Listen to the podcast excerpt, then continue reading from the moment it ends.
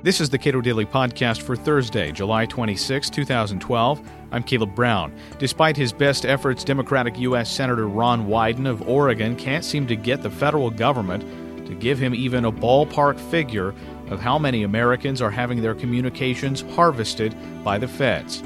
He detailed the trouble at the Cato Institute yesterday. The importance of the events of last week are essentially twofold. The first is Last week was the first instance where the government has admitted that there is a violation of Fourth Amendment uh, privacy rights that has taken place. That's essentially the first you know, significant news from last week. The second part of those news is this is the first time that the government has stated that the FISA court has reached the judgment that the uh, spirit of the FISA Amendments Act has also been violated. So these were the important findings, in my view, of last week. They came about largely because I asked the intelligence community to declassify statements that I believed were true. I asked them in a classified way, so you get a sense of how sensitive and arduous the task is to constantly push these efforts to declassify documents and have some transparency and have some accountability is. So I submitted them in classified form. I asked that they be declassified, and the two statements that I've given you reflect essentially what the government uh, was willing to declassify. That for the first time, uh, they've admitted that there's been a violation of the Fourth Amendment uh, constitutional uh, right to privacy, and also for the first time, they have said that, in their view, uh, what the FISA court has stated, that the FISA Amendments Act, the spirit of the law, has also been uh, violated as well. So this, in my view, sets the backdrop now for an important debate that I hope is going to take place in the fall. I'm going to do everything I can to advance in the fall. The FISA Amendments Act, as all of you know, is up for reauthorization in the fall. I have put a public hold on the bill. It is my uh, long standing policy. Actually, Senator Grassley and I authored the proposal, which eventually became law, requiring that senators who put holds do it publicly. But even before that, it was my longstanding uh, policy to announce that I was uh, putting a public hold on a piece of legislation I felt strongly about. I have done that with respect to the FISA Amendments Act.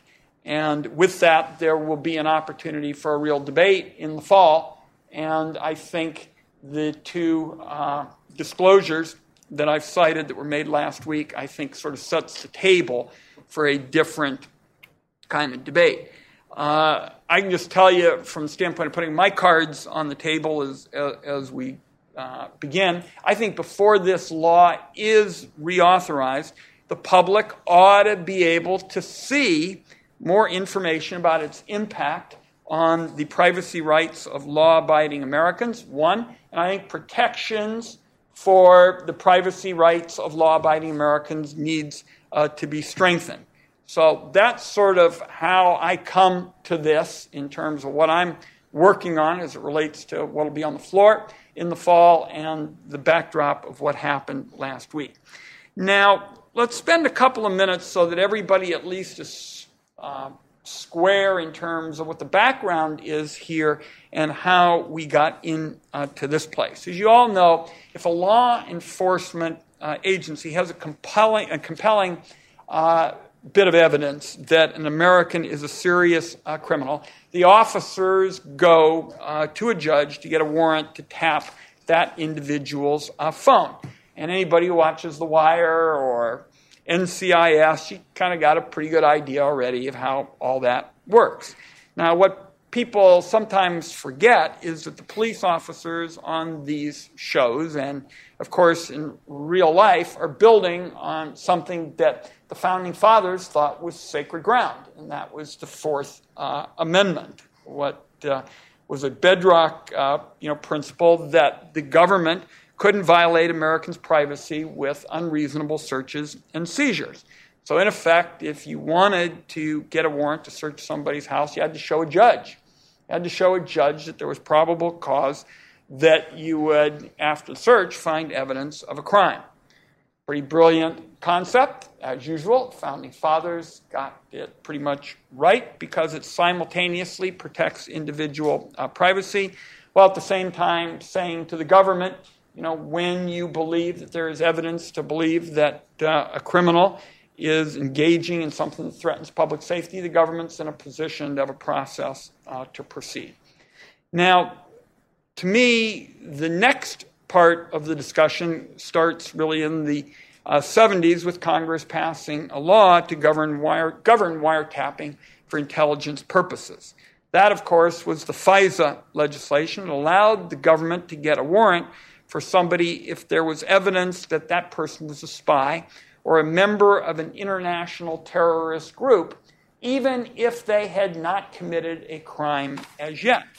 It was based pretty much on the same concepts of warrants, probable cause, and it, of course, uh, continues to be used today. After 9 11, the Bush administration decided that it needed additional surveillance authorities. They said, we've got to have additional surveillance authorities beyond what is in the FISA statute.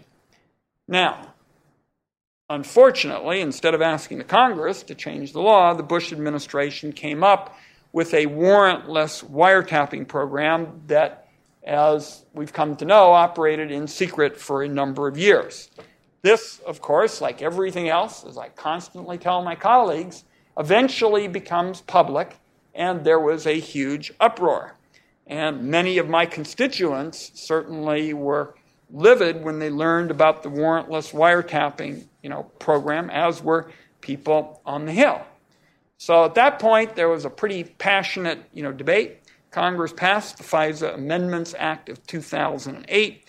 That replaced the warrantless wiretapping program with new authorities for the government to collect the phone calls and emails of those who were believed to be foreigners uh, outside the United States.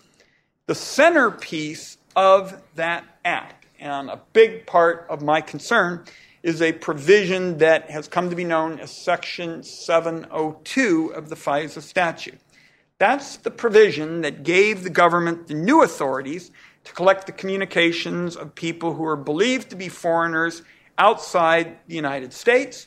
And unlike the traditional FISA authorities, and unlike the wiretapping authorities, it did not involve requiring that law enforcement and intelligence uh, officials obtain individual warrants. For this reason, it contains language, language that is specifically intended to limit the government's ability to use these authorities to deliberately spy on law abiding Americans. Congress also put an expiration date on these new authorities. That was designed to make sure that there would be ongoing and continuous review. And of course, that next expiration date is December 2012, which is why I have put this hold on the legislation that has passed out of the Intelligence uh, Committee and will be debated uh, undoubtedly in the fall. So, when Congress comes back in the fall, the question is going to be should the FISA Amendments Act be renewed as it stands, or is it appropriate to make reforms? And Senator Mark Udall, another strong privacy supporter, is on the committee. We tried to, in effect, kickstart the debate last summer, asking questions uh, about the law's impact on the privacy of Americans.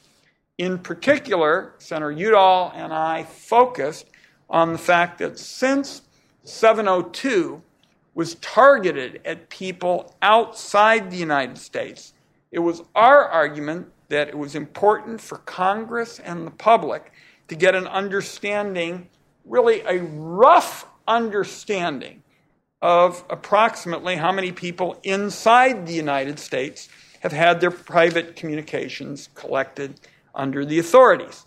And my sense is it's not hard to figure out you know, what the issue is. If only a handful of people inside the United States have had their phone calls and um, emails collected under Section 702, then I think Americans walk away and say there's not a substantial question of their privacy rights uh, being in jeopardy. On the other hand, if a large number of people inside uh, our country have had their communications collected and reviewed under the statute, then I think people are going to walk away and say, hey, well, hold on here. Maybe this is a law that needs to be reformed, and protections for the privacy rights of Americans ought to be strengthened.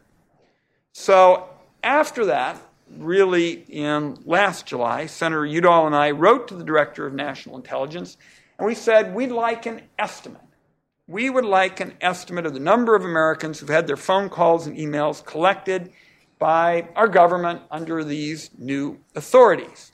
And the response we got, and I'll quote here, is it's not reasonably possible to identify the number of people located in the United States whose communications may have been reviewed under the authority, under the authority of FISA.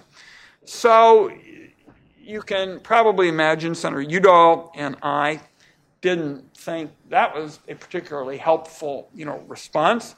We made it mm-hmm. clear that we were not after a precise count of how many people have had their privacy impacted by 702, but that it ought to be possible to at least get a rough estimate of how big this number is. So, last month, in what is really one of the more remarkable statements I've heard in my time in public service, the leadership of the NSA said that trying to come up with this estimate would in itself violate the privacy of U.S. persons. now, you kind of scratch your head and you know, you remember the days when people said to save the village, you had to destroy it, and that sort of thing. But even by Washington Alice in Wonderland standards, this seems kind of far fetched. How exactly does it violate privacy rights to give a ballpark estimate of how many people have had their communications swept up in that? So I've been pretty outspoken about my saying I don't think that passes the smell test, and we are going to press for more transparency on this point, and I hope we'll be able to persuade intelligence officials that more needs to be uh, shared with the public and to expect Americans to say that even a ballpark, you know, estimate, a ballpark estimate of how many had their communications you know, swept up somehow is a offensive violation of individuals' privacy, that that is just too far fetched, even by Washington kinds of standards. Senator Ron Wyden represents Oregon in the U.S. Senate. You can watch the full event on government harvesting of Americans' communications at our website, cato.org.